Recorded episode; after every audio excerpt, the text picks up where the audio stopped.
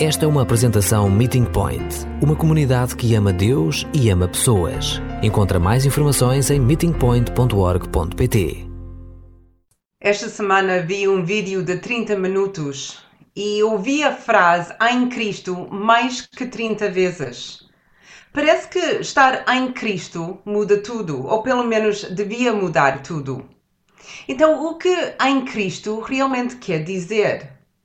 Estar em Cristo define a nossa existência. Por exemplo, quando estou em apuros, não me refiro a um lugar físico específico, mas um lugar psicológico, emocional e espiritual, muito desconfortável. Estar em puros coloca-me em algum tipo de perigo, algum desconforto. Desconforto. O medo é geralmente um companheiro de estar em apuros. Ser em Cristo é semelhante, mas obviamente muito melhor. Quando estamos em Cristo, nós estamos seguros, somos livres, somos salvos, somos completos e somos completamente humanos, da melhor maneira possível. Somos novas criaturas.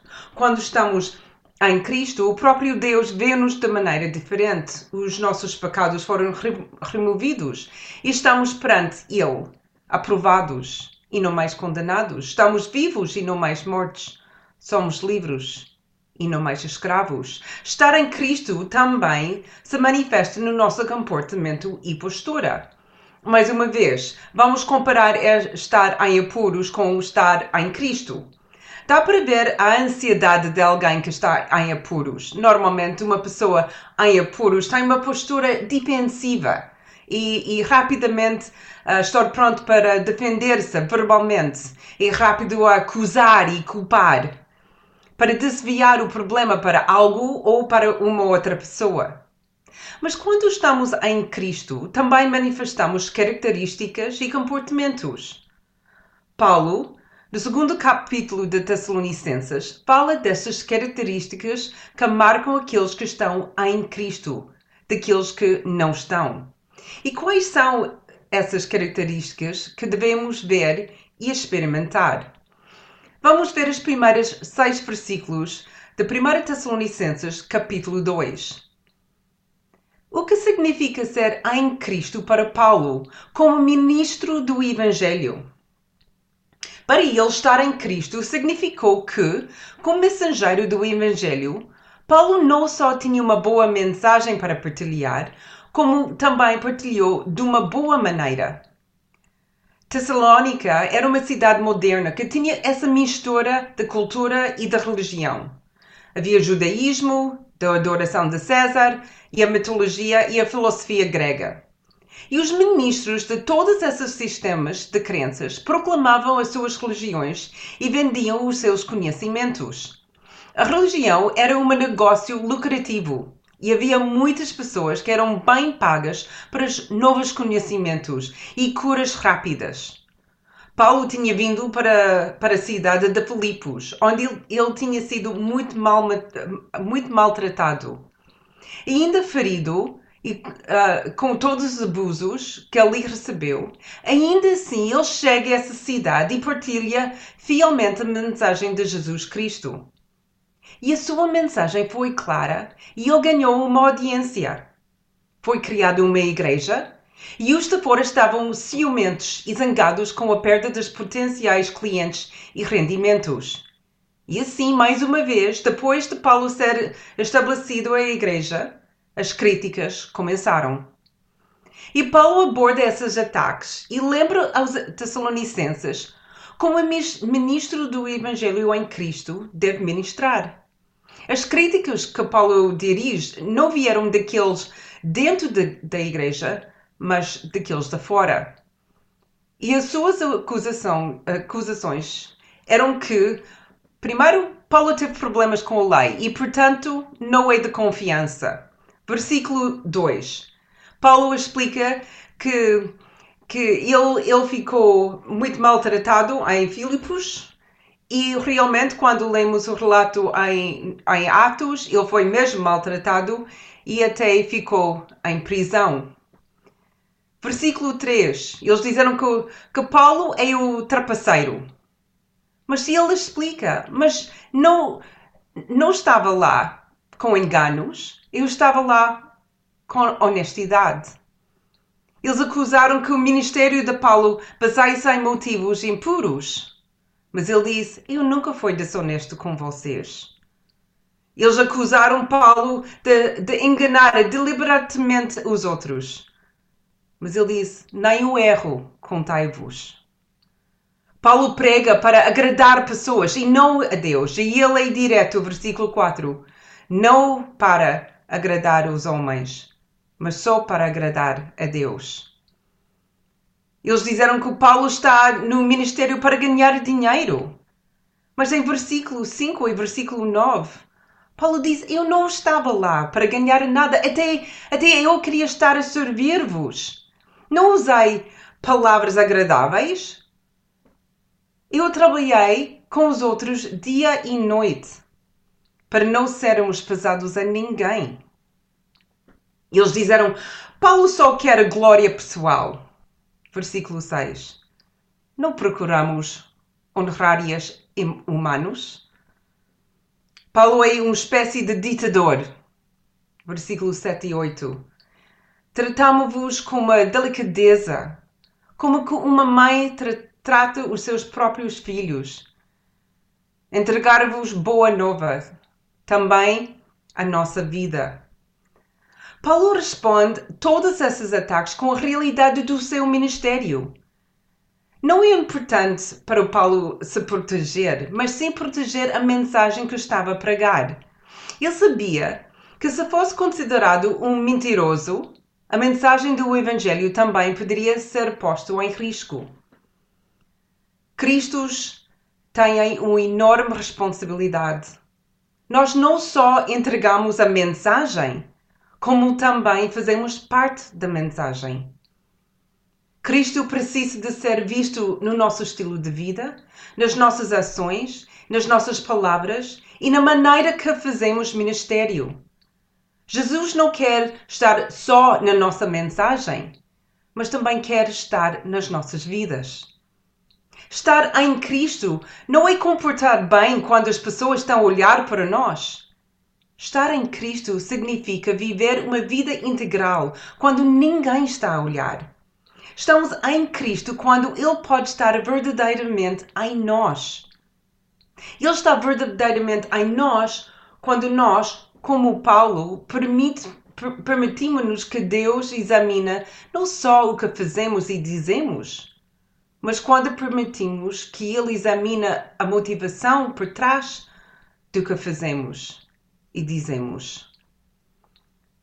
Versículos 7 a 12. Começa com a palavra contudo.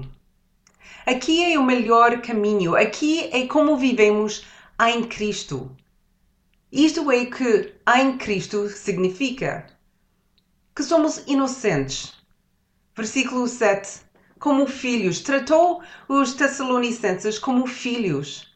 Paulo não chegou lá com, com, com maus motivos, ele, ele, ele não tentava esconder os seus motivos. Ele chegou lá sem truques. Aqueles que estão em Cristo são inocentes de motivação distorcida. Quando falamos, quando fazemos ministério, quando partilhamos com os nossos amigos e colegas a nossa vida, a nossa amizade e o nosso Cristo, fazemos isso por amor, não por, a, por alguma razão diferente e escondido. Somos cuida cuidados, versículo 7. Como a mãe trata os seus filhos. E quando Paulo fala sobre os filhos, está a falar sobre os filhos pequeninos. Paulo não era hostil, não era uma rúfia, não, não gozava com eles, nem se zangava com eles.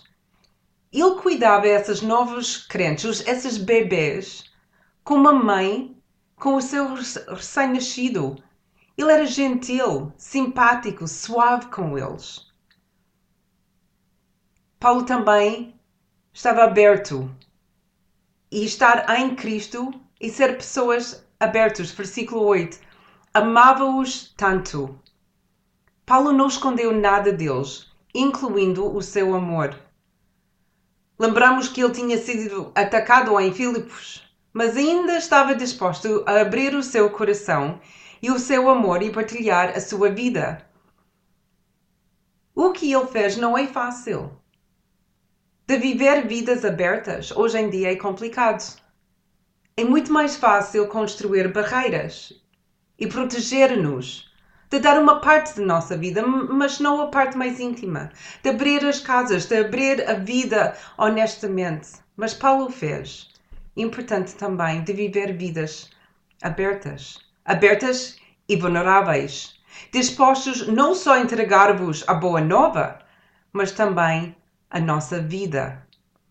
Depois de tudo que Paulo tinha passado, teria sido fácil tornar-se pragmático e, e eficiente.